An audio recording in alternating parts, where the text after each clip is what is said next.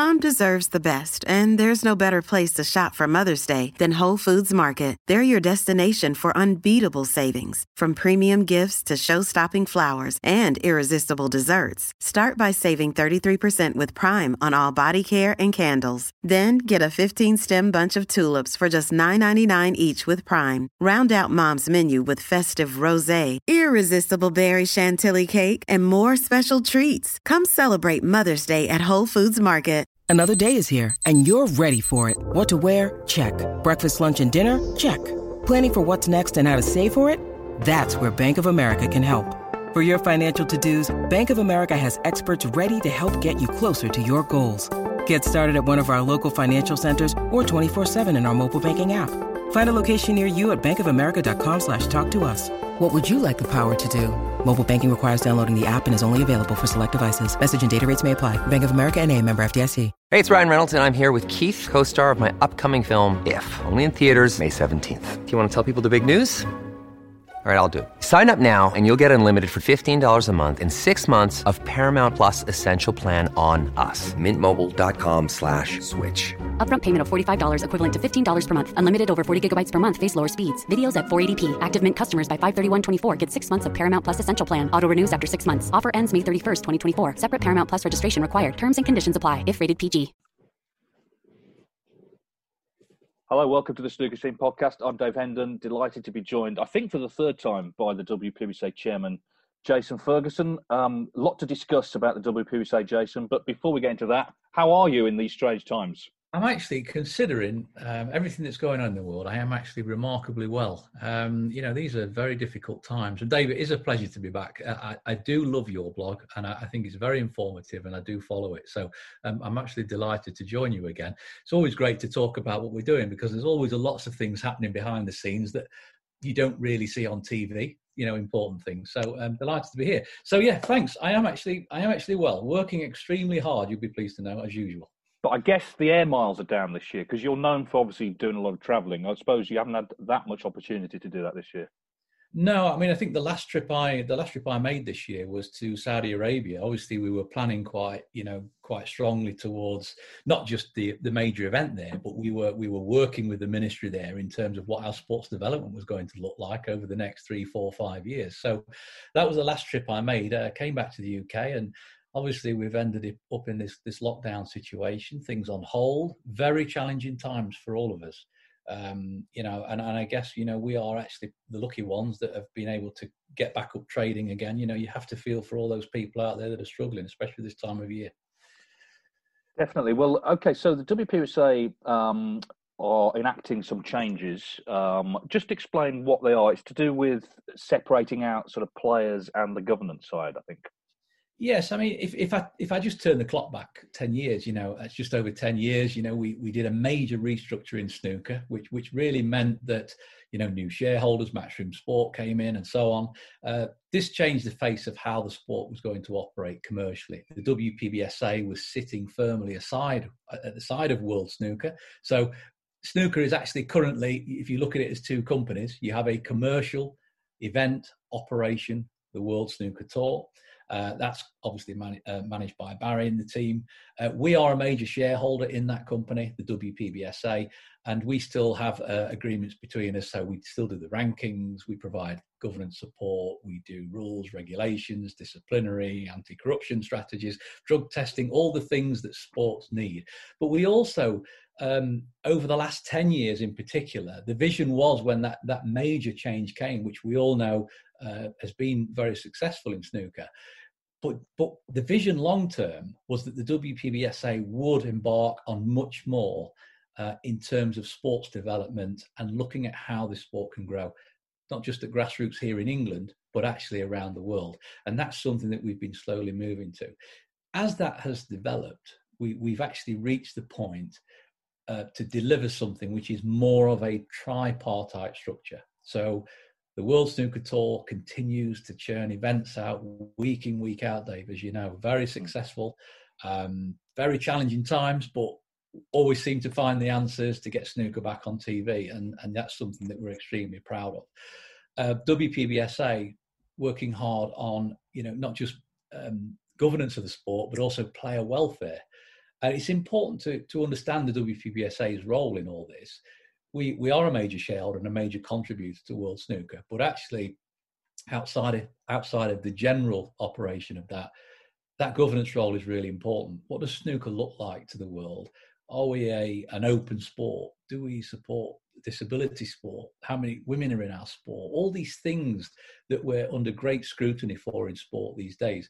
So my vision for the WPBSA was always to move the WPBSA forward into a strong global governing body, which could uh, reflect what this sport is going forward.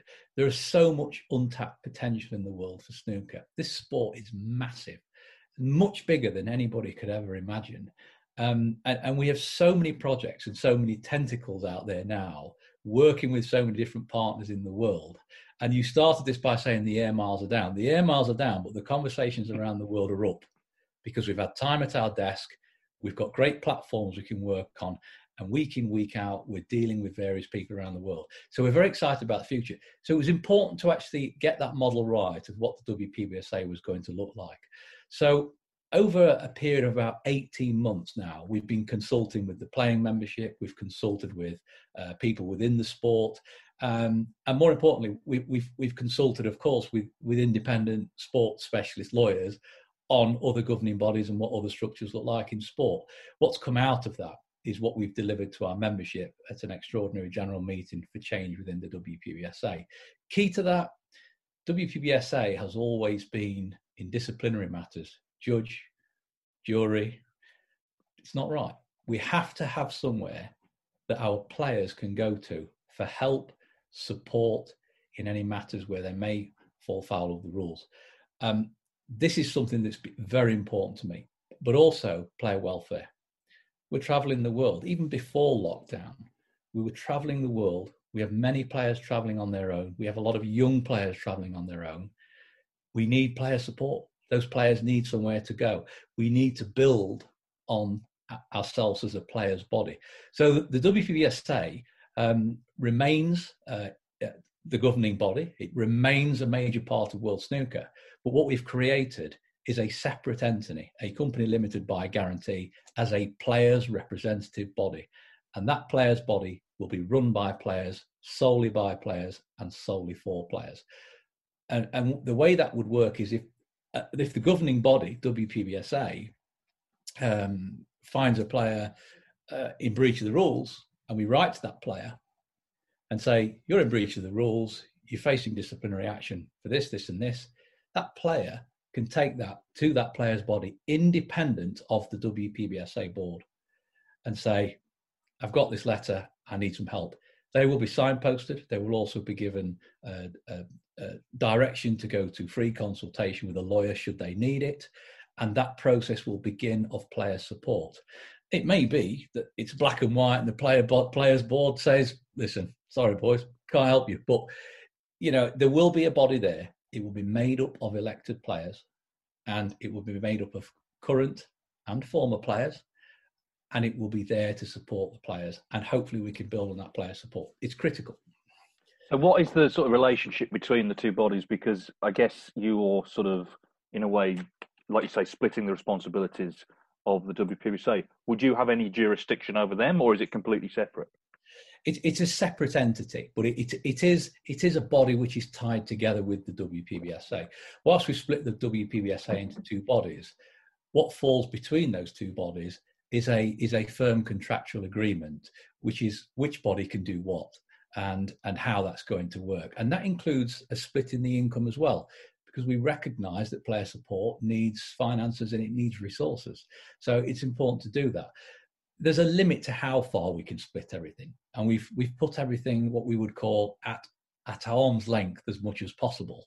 But there is still clearly some uh, close connection between those two organisations.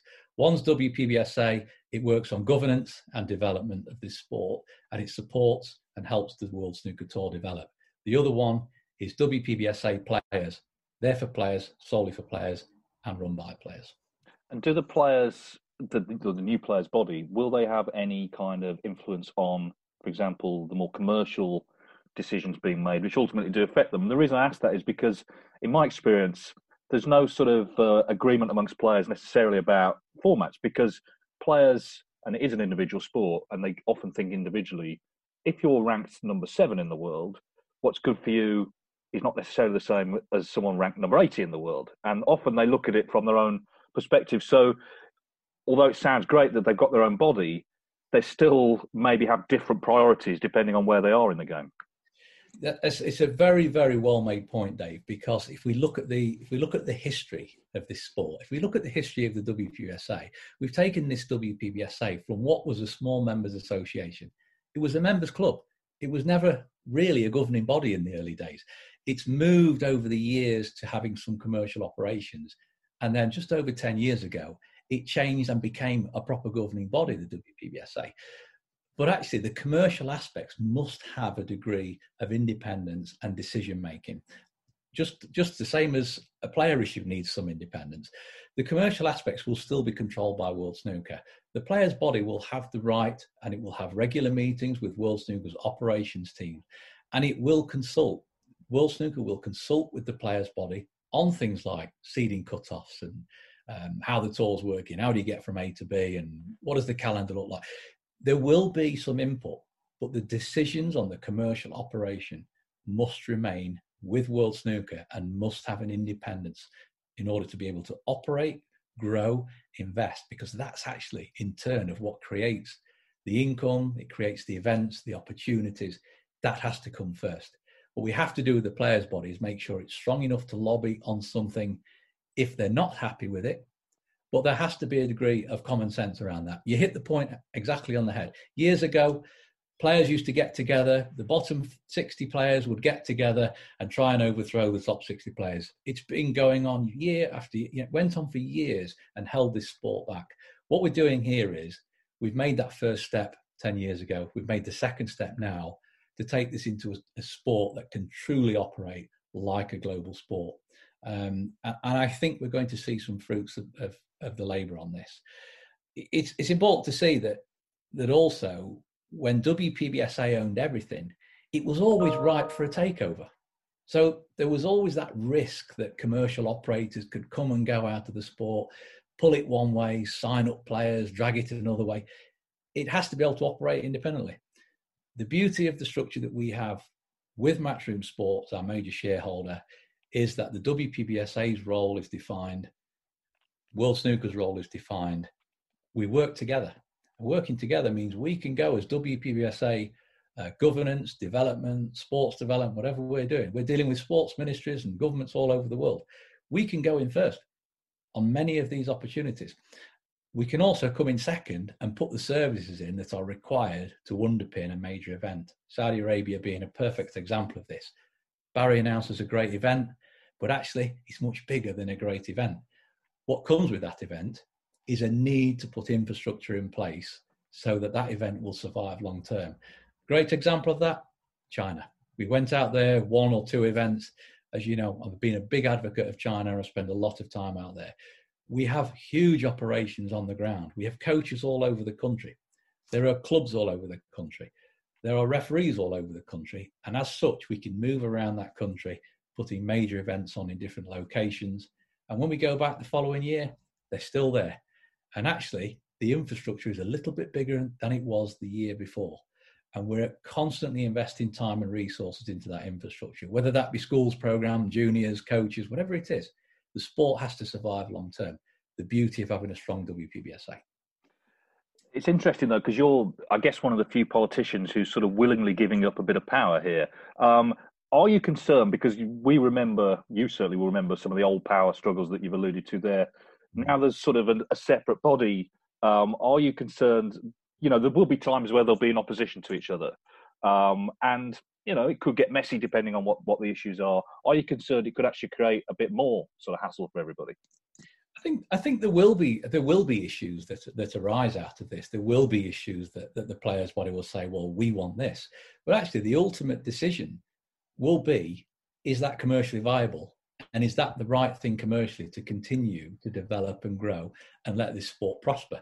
So, you know, all parties will have to be consulted on major issues like that. But but realistically, realistically, it's all about communication. we, we've been operating, the WPBSA has actually been operating in this structure that we've delivered for quite some time now. We've been delivering um, sports development. We've trained, you know, I think when I took over WPSA, there was maybe half, a dozen coaches in the world that were actually active because we generally focused on elite players becoming coaches. There are now three to 400 coaches operating all over the world active. We know that because we monitor them. You know, we've seen things grow. We've been operating this structure already. What we've done is formalize this structure. We already had a sports development department. We already had a player welfare department. And we also already had a players commission to talk about players issues. The WPBSA Players Board is the formalization of the Players Commission to make sure it is there and not just changed the following year if the board changes and such. Very important to get these structures right long term. Let me ask you about it's a slightly different issue, but it is related to because there's going to be elections to the board and there's going to be essentially three bodies World Snooker Tour, WPBSA Governance, and the Players Association. There's been a lot of talk about diversity in the media and in uh, the governance of sport and in government in general.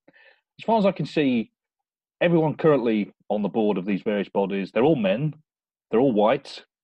It's not that representative, is it, of people who necessarily play snooker watch snooker, or wider society? I think this is an absolutely perfect point to raise, Dave, about why we need to change the structure and why we need to have this. We do need to look at our diversity. If you look at WPBSA now, it has a uh, a disability body for disability sport. We're working with the English Federation for Disability Sport. Our view is there that snooker should be a Paralympic sport, as it once was. It was actually a founder sport mm. of the Paralympic Games we have a women's tour. We don't grow a women's tour in order to separate women from men. We grow a women's tour to encourage more women to take up the sport and be part of the overall game. And that includes the administration.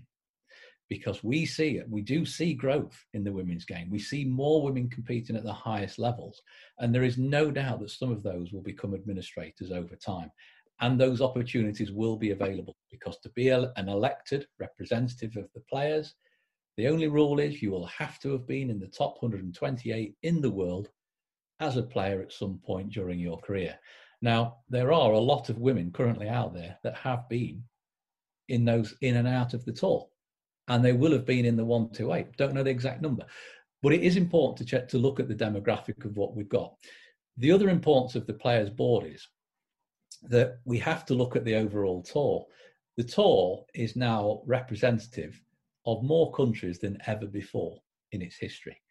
And I, when I say that, I say that with more countries competing at the very highest levels. You know, we've seen great results. We've seen Alexander Ursenbacher breaking through a bit again this week. We've got players from Europe. We've got 20 plus players from China on the World Snooker Tour. Thailand always been strong. These opportunities now to serve the players will actually come from the whole tour not just from a chosen few. We hope to see the diversity change, and the opportunity is there to change it. And again, looking at the looking at the the, the WPBSA governance board, you know, we're just going through this transition period, but we need to bring in expertise. We need to make sure that we've got expertise around the table. But at the same time, there will be an open forum for that players board to oversee the work of the WPBSA, not change it necessarily, but lobby on it and oversee it to make sure it's clean and transparent and that things are being done properly. Um, I think the point's well made. I think um, we will see a change. Well, a straight question: Do you have a diversity officer, and if not, why not? Um, at the moment, we've only just gone through the change in the WPSA governance board, but a diversity officer and diversity will be a role within the governance board of the WPBSA that will be one of the things that's put in place. All this has got to be agreed, I think, at the AGM at the end of the month. You're confident it will be? Well, all, all, this currently has, has already been agreed. Right. What, what, we've done, we've gone through an 18 month uh, consultation process with the players. Now, that what that meant was that we we put out changes in the structure of the organisation, our constitution, our statutes that we that we refer to, which is the legal document that defines the way we run our operation. We've put that in front of the players. We've put that in front of players' managers, and we've taken feedback. We've gone from that and we've held uh, even during these difficult times, we've held limited numbered um, COVID secure meetings where we've presented from a distance the ideas and the concepts of what's, what we want to do. We've had overwhelming support for the changes, and those changes were put in front of an extraordinary general meeting and agreed 52 votes for, nil against, and there was one abstention, which we don't count as a vote. But anyway, so overwhelming support for what we're doing, and I think I think party to that is is the communication that we've delivered along the way. So the change to the company structure has already been agreed. Now we're in the phase what we would call the transition period, which will be from now leading up to the annual general meeting where we will present our usual things like accounts, but we will also be electing two new players to the WPBSA Players Board. There are currently five directors in the whole of the WPBSA. Three of those are player directors. Those three player directors will take up their position on the new players board and will be joined by two new players. And already we're seeing players from Asia putting their names forward to try and get onto that players board. I'm very encouraged by that, I have to say, very encouraged.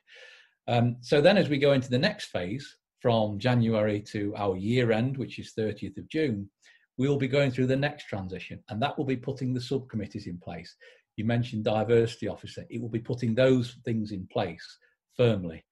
And then by the time we get to the 1st of July onwards, we will have a firm structure going into our new year. And let's hope we've got full capacity crowds, events all over the world, and we're all having a great time. Absolutely. Well, let's let's uh, hopefully, like you say, that will happen next year. But let's look at this year and the, the whole COVID situation. Um, obviously, a year ago, we kind of didn't see we couldn't have foreseen what 2020 was going to be like. How challenging has it been for you and for the sport to, you know, go through this? It, has been hugely challenging. I mean, when when when COVID first hit us earlier this year, you know, it was springtime and the sun was shining a little bit, and it, you know, people went, "Well, lockdown, yeah, we'll be okay for a while." Everything stopped. The, mm. You know, the tour had to stop. People were not practicing anymore you know, I quickly at that time, you know, in, in the panic of things, right, who's got tables at home? Mm. Believe it or not, how many players have snooker tables at home on the World Snooker Tour? Not many. Mm. It's less than 10 these days because players like to be in an environment where they're mixing with other people. So, you know, things like that from the day one have been a huge challenge. My immediate panic was what are our players going to do? How are they going to earn money? We were coming into what is a peak earning time for snooker players. You know, a world championship, you know, a critical moment for players either on tour, off tour, huge earning opportunities. That back end of the season when you start to go China Open, you know, Players Championship, World Championship, that is a critical earning time for our players. So suddenly we find our players in spring, no money, no way to earn money, no events to compete in. So first thing for me was to dig deep into the resources. We went into an immediate um, financial change. We we bolted down the hatches, postponed a lot of projects, pulled our resources back in, and provided player support. It was the first thing we did. Um, that tied players a little bit for the next few months to start. And eventually, you know, I have to say that the will and determination of Barry Hearn and his entrepreneurial skills and the skills of the team, particular the operations team at World Snooker, who Dave, you will see on the ground. Yeah. We'll see how everybody is running around and taking care of these venues. Our staff on the ground, our tournament directors, our referees, everybody. They're absolutely what they are the best team in the world. They're amazing. And between that team, we have produced an ability to get back up and running. And we were the first, I think, to get back up and running properly and I was, you know, very proud to see that because that meant that we could at least put our players back into playing snooker, doing what they do best. It's not just the playing. You take a professional sportsman that's used to playing in front of crowds and being, shall we say, quite up, you know, quite up in in the attitude because you're excited about events and everything. You lock a player up like that, who's somebody who's been living that life. It is not good for their well-being. We have to get people back to work. We have to get them playing so huge challenges in terms of putting the policies in place. Um, a huge amount of discussions with government, government officials, health and safety, independent medical advisors, who incidentally are all still around us now, overseeing what's going on. And then we got to the end of the season. We managed to do the qualifying, Q school. We managed to have the cut-off. Wasn't pretty, but we managed to get it done. And the other thing was we actually managed to find a way to provide the opportunity for every one of our members to either stay on tour or not stay on tour. We we worked behind the scenes to find flights, to find um, safe methods of transport, to provide financial support for those players who was, was, were overseas or in other areas. We managed to give the opportunity to every single player on tour to come to the World Championship. And that for me was a huge, a huge task. Um, and I have to say, my team at the WPBSA were working on that. Neil Tompkins, Chris Hornby, the guys behind the scenes working on the policies to get players here. Players were here, World Championship comes. The struggle, the difficulty from the World Championship finishing to getting the season up and running again, as things deteriorated with COVID in Britain, were just huge tasks. You know, we've all been under a lot of pressure, and we still are, to be honest. You know, it's tough. It is tough.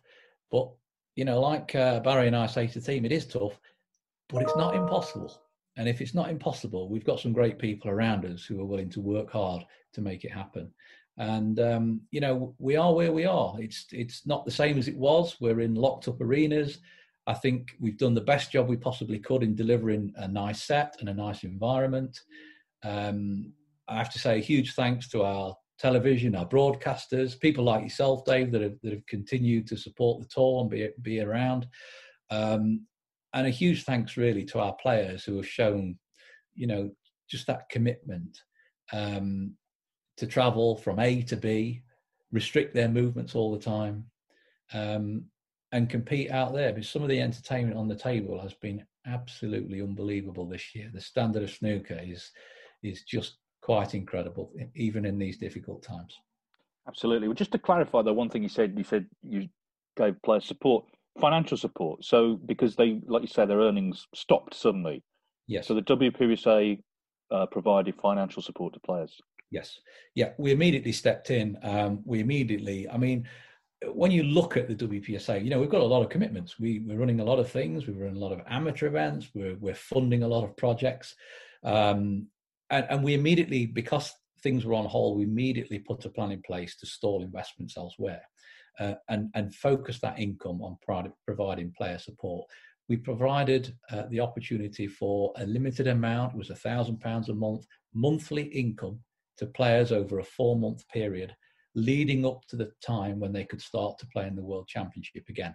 But behind the scenes, it wasn't just the financial support of putting money into their bank accounts, it was actually the travel, visa, and all the other problems that were behind the scenes. Our overseas players, the assistance to get our overseas players here safely and playing in the World Championships. So, you know, I think looking back, I think something I'm, I'm extremely proud of um, in terms of the team.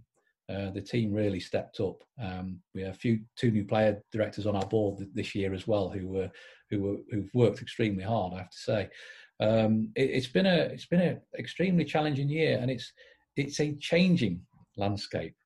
It changes every week, and problems crop up all the time. And fortunately, you know, we're able to keep resolving them. Obviously, you have to follow the government guidelines. Um, like you say, we've got back playing, but there's structures in place. If people test positive, obviously they have to get withdrawn.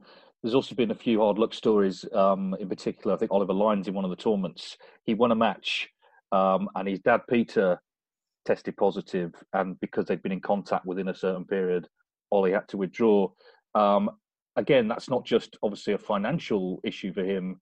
There's a kind of mental health thing there as well, isn't there? You know, he's won a match, he's played well, he's been thrown out of tournament. What sort of support of the player of the WPBSA been given players on the sort of mental health side as well as just financial? Yeah, it's it's very important you say that. I mean, I mean, let's let's just uh, go back to those points. I mean, we're having situations where players are turning up. Um, we don't know if they, they if they're COVID positive or not. They're going into the testing regime. If they're positive, they have to leave. This is our policy and that that throws up other problems. If that player has arrived on public transport, for example, that throws a up. We we at the WPBSA have been booking private ambulances to deliver people back to their homes where they can go on quarantine properly. if that's not possible, we've provided quarantine facilities. Um, you know, I, I, felt sorry for a young lad from from from Ireland, Declan Lavery, who came mm. over. Uh, an amateur player got the wild card from Ireland to play in the Irish, got tested positive, ended up having to go in quarantine. The other mental health support, it's not just the financial support of looking after those players. And there is a limit to what we can do when we're supporting the whole tour. But it's actually the phone calls, the checking on them, the staff dropping goodie bags off for them. It's it's all those things uh, behind the scenes. Uh, and I'm not saying that we, you know, we can do everything for every single player, but for the limited resources that we have, um, we do push as far as we possibly can to look after our players. Um, and mental health is a is a huge issue. We we have mental health services in place for players. Uh, we support um, also uh, a charity uh, which actually launched their angels today uh, silence of suicide sos um, angels we've been working with this charity um, a lot of people do sit in silence and that is a very worrying thing for me not just in this cu- current climate but there are times where we're traveling overseas with players who, who i wonder if, if they're okay traveling mm. far and wide you know some of the distances we travel and they're locked up in a hotel room sometimes in a strange country for the first time we do have to keep an eye on players we also have work with Sporting Chance, which is um, uh, provides mental health support. Our players have the opportunity to go independently uh, if they want to talk to people, and we do signpost them. You know, and again, I'd like to say we're looking at how we can improve that signposting to ensure our players have the services they need. Um, one of the things we're, we're looking at now through the new players body, the players body whilst it's not even properly formed yet, is already working on a player's app, the player's companion on your phone. You know, this kind of strategy is how to get to people these days. We have to, we we've gone from this old members club that used to write everything down, old ledger books and things. We're now looking at you know how can we get direct to players through through modern communication. So things you know things like that have to improve. Well, there is a very personal um, touch to our player support um, you know, uh, right from uh, you know the top to the bottom. I mean, Neil Tompkins is our players liaison manager. He will be working, by the way, with the new players board of directors, and he will be the key central administrator in player support and player benefits for the WPBSA players. He's on site. When something goes wrong with the players, we're there. Somebody from the WPBSA will be there providing support somebody will be there talking them through what goes on. Somebody will also be there talking them through transport, providing them with the information they need when they do get home. And also we, you know, we do follow up and, and check on people. We're talking here about the professional game, but obviously, as you said, you run the women's and disabilities tours as well. They've had to stop, haven't they? I mean, I suppose there's only so much, so many resources to go around, but I guess that's very frustrating for the people who play on those tours. It is, and you know, for me, you know, it brings a lot of frustrations. This because we we we want to, we get the professional tour back up and running, um, and of course, the costs of running a secure bubble and testing regimes and everything else are are, are very uh, restrictive in terms of developing grassroots amateur, amateur sport. You know, we sadly are, are, not a funded sport. We are a sport that relies upon the success of the World Snooker Tour in order to be able to reinvest our income. The WPBSA governing body. Reinvests its income back into the sport 100%. We're a not for profit body. So, you know, we don't have the luxury of being able to draw on huge financial resources to be able to put on our, you know, amateur events, our junior events, our uh, World Women's Tour events, our dis- disabled events. It's it's actually very frustrating for me to see this. You know, I, I read in in the last few weeks about the new tiers that are out now, and clubs, you know, some clubs can open, some clubs can't. It, it appears that a club in tier three now cannot open because it's snooker. You can go to the gym though, David, if you want. It's okay. Um, why you can't play snooker on a snooker table which is two meters wide and two meters from the next one and is covered in sanitizer along with the equipment you're using with policies that have already been agreed and signed off is beyond me. Um, so that is, we are finding that extremely restrictive. We are seeing some opening up now. One of the test projects for this at the moment, as you know, we have a World Seniors Snooker Tour. World Seniors, We have the World Championships following the World World Snooker Championships. Um, last year, great success. World Seniors Tour is an interesting project. We have a lot of snooker players who have very long careers. And I don't see that changing. I think even the young players coming into the sport now will have very long careers. Um, we're not that. Um, we're not a sport like rugby where you're probably taking a bit of a you know a pounding when you win. We are uh, you know a sport that people can play for a long time. The World Seniors Tour is open to amateur players all over the world, but it's also open to players outside of the top 64 who are over 40 years of age and and want to play in those events. So if you're if you're over 40 and outside top 64, you can play in the World Seniors qualifiers as well. These are additional opportunities for players, which generally are lower ranked players with less opportunities than some of the top players. One of the projects to test the market, we're looking now at, at clubs and how can we use those clubs as venues rather than if they can't open as snooker clubs in this climate, can they be used as secure venues? Can we create a secure bubble, much the same as we've created in Milton Keynes for our events there? We can do the same in a closed snooker club. So, World Seniors qualifiers will take place in January in a snooker club in Reading, the Crucible, Crucible Club. Um, it will be a secure bubble, just like Milton Keynes, but it will be at amateur level.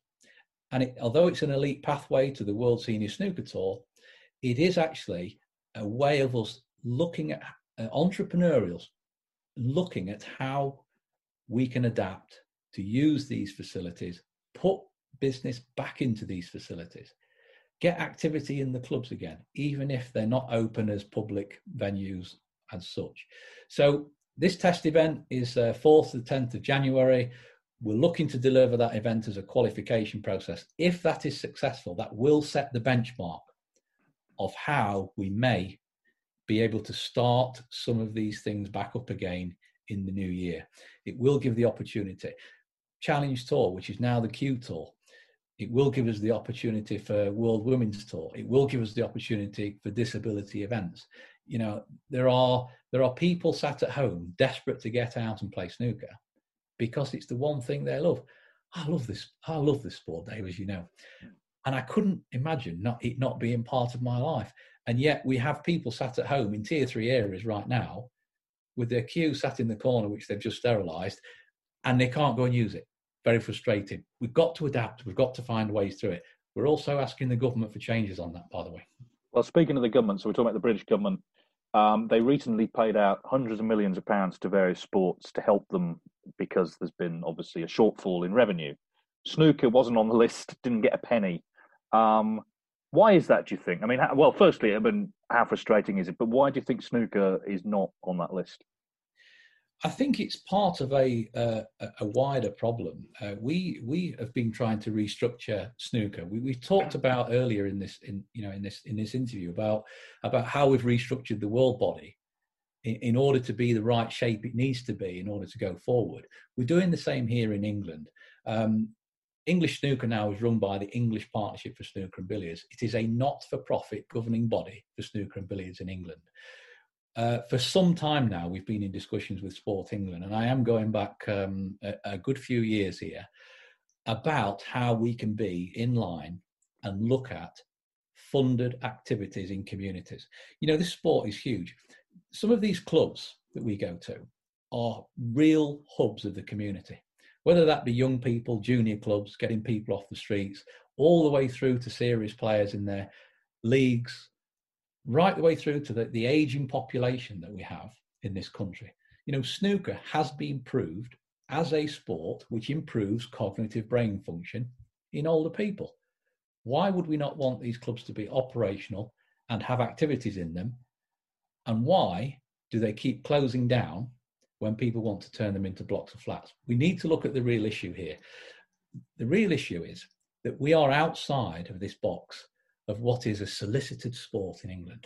What is a solicited sport in England? I've asked the sports minister the same question and I'm hoping for a reply. I don't accept that we that these decisions can be made where hundreds of millions of pounds is distributed amongst sports for grassroots in Britain and we are not at that table as a major British export in sport. We export our sport to 1.6 billion homes around the world. We promote British culture through doing it. We do various exchanges with schools, universities, programs. We've got endless opportunities, and all the time we have contacts with, um, you know, our people overseas from the UK, and we are always open for business to assist the UK government. I have to ask the question: Why are we not a solicited sport in England? I have asked the question, and I will be pursuing it further. Our snooker clubs. What's the what's the answer? Well, if you've asked the sports minister, what's he said? Well, we haven't had the answer yet, we're awaiting it. And we've asked it. We've asked. We've asked the question. We are. We do expect to have a meeting with the sports minister next week. We have had confirmation that that will be happening, um, and we will be. You know, we'll we'll be looking for some answers. But we don't. We don't just want the answer. We want to be in the queue, because I mean, I used to be in local politics, as you know, before I came back to World Snooker. All I used to see in my town was sports facilities um, that, that were going missing to developers because they were privately owned or they were. This is not the way for sport. Sport has to be designated for the public. In many in many communities up and down, and, and this actually is worldwide, not just in Britain. In many communities, if you've got tennis courts and you've got football pitches and five-a-side pitches, you see bowling greens, you see you see all kinds of sports facilities in towns. Very often, those facilities will be council owned, owned by the local authority, or there'll be some um, arrangements in place, there'll be funding available. Um, but more importantly, most of those areas are protected for sport and recreation for the people of this country. Snooker is another sport, and it is a sport of the people. It is a sport you will find in most towns in some way, shape, or form. What happens to snooker clubs is because of the large area of square feet, square meters that are required to operate a snooker club, they are very often not viable businesses. And in a time like now, when you're starting to look at minimum capacity, reduced capacity, and all the extra protocols in place, this is a huge problem. Right now, if there's the people I feel for battling in, this industry now are the club owners. They're the life and soul of this sport. They're where the leagues go. They're where the amateur events are played. They're where the juniors come from. They're where the after school clubs are. They're where the Saturday morning leagues are. They're where our coaches are based.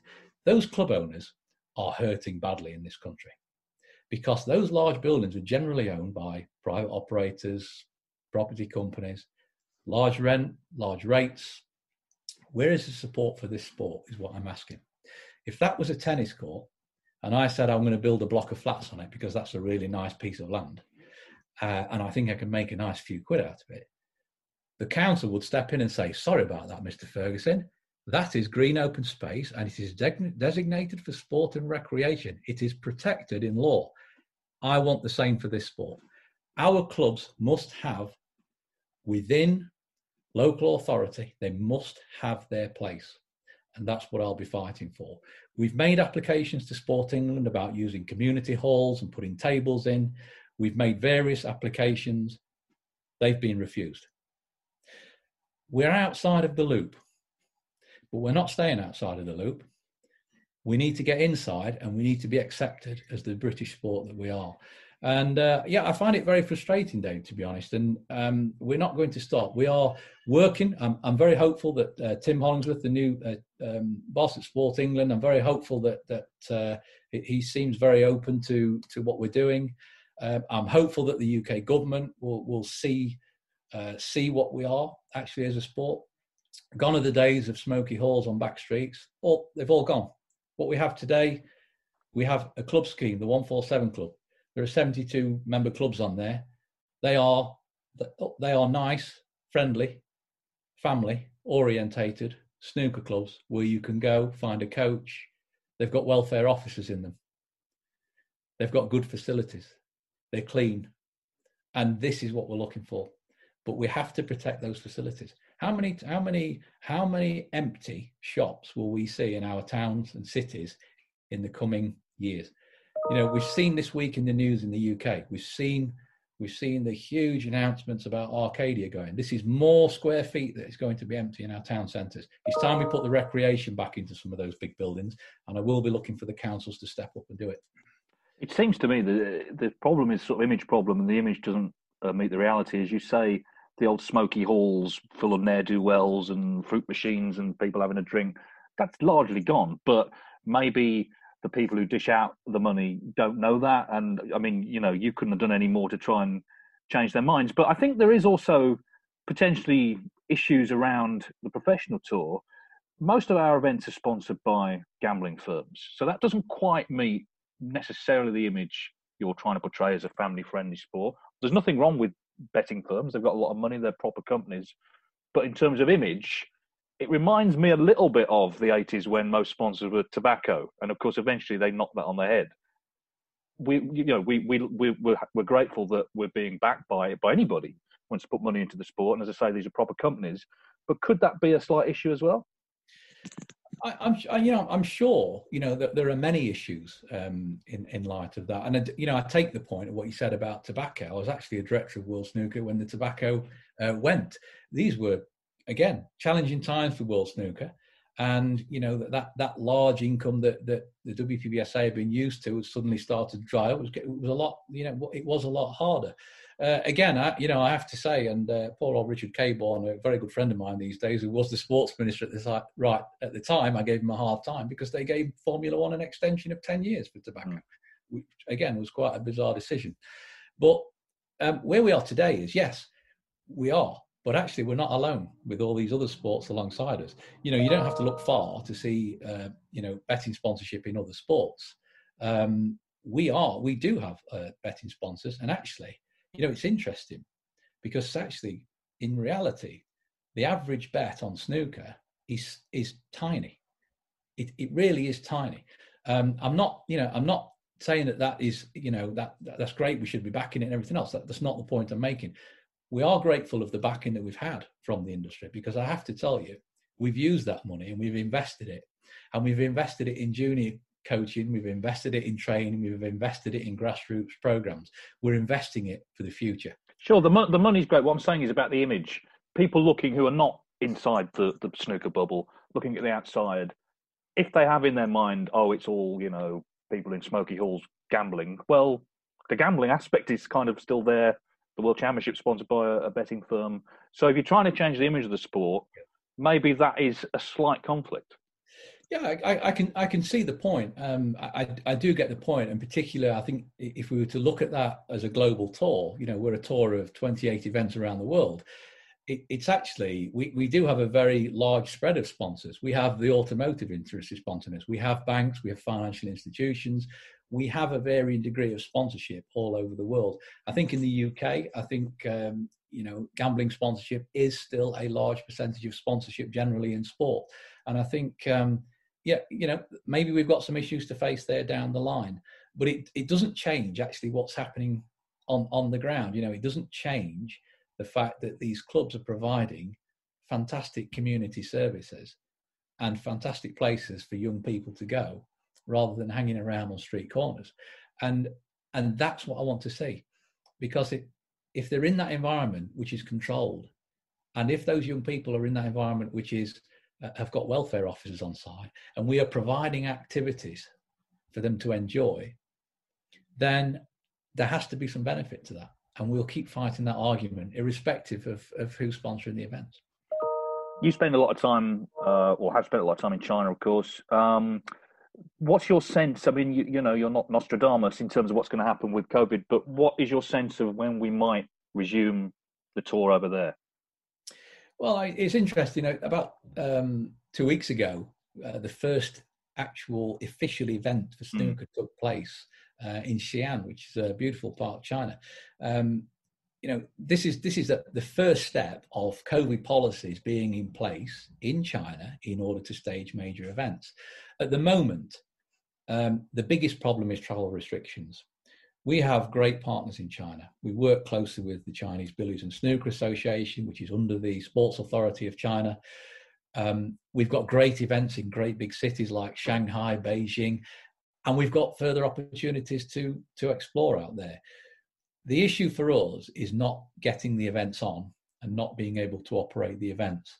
The issue for us is actually getting there, serving the quarantine time, which is currently required under government rules, and then playing the event and then getting back and maybe having to serve the quarantine time at the other end. At so it's, moment, sort of two, it's sort of two weeks either side, isn't it? So that's yeah. that's like five weeks to play one tournament. It's around five weeks to play one tournament in China currently. For us as a world tour, when we want to be playing week in week out and delivering live sport on television, that is unrealistic to think we could do that. Um, it will change.